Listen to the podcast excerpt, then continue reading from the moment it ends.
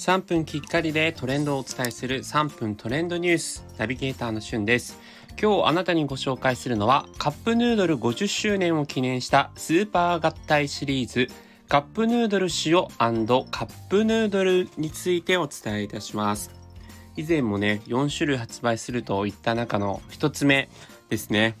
もうこれ分けて紹介するかどうかちょっと、えー、まだ悩んでるとこあるんですけども、まあ、一旦ちょっと第1弾ということで、まあ、オーソドックスなカップヌードルと、そしてカップヌードル塩を合わせた、これシップードルというそうなんですが、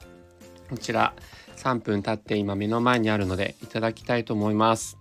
見た目はですね、オーソドックスなカップヌードルと同じ感じですね。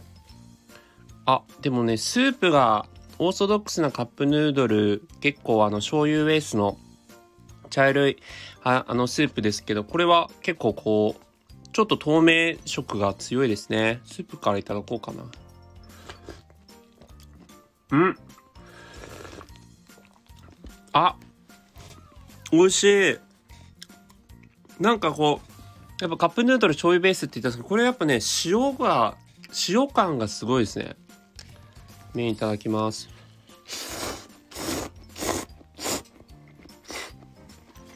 うん。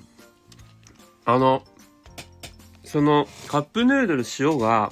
ブラックペッパー入ってるんですよ。だからそれがね結構感じられますね味わいの中に。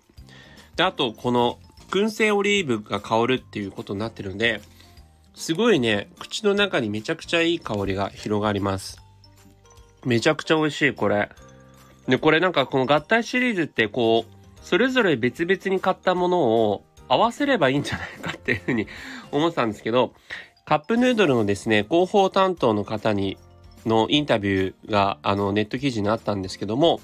合体させる前の2つのフレーバーの味わいを損なうことなく、どちらの美味しさもしっかりと感じられるようなバランスを調整するために試行錯誤を重ねましたということで、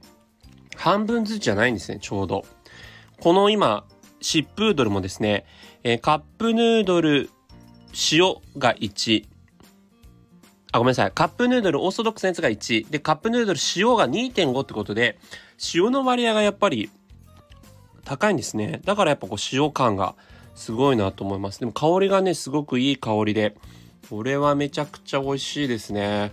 残りの3つのシリーズもちょっとレビューするのが楽しみです。それではまたお会いしましょう。Have a nice day!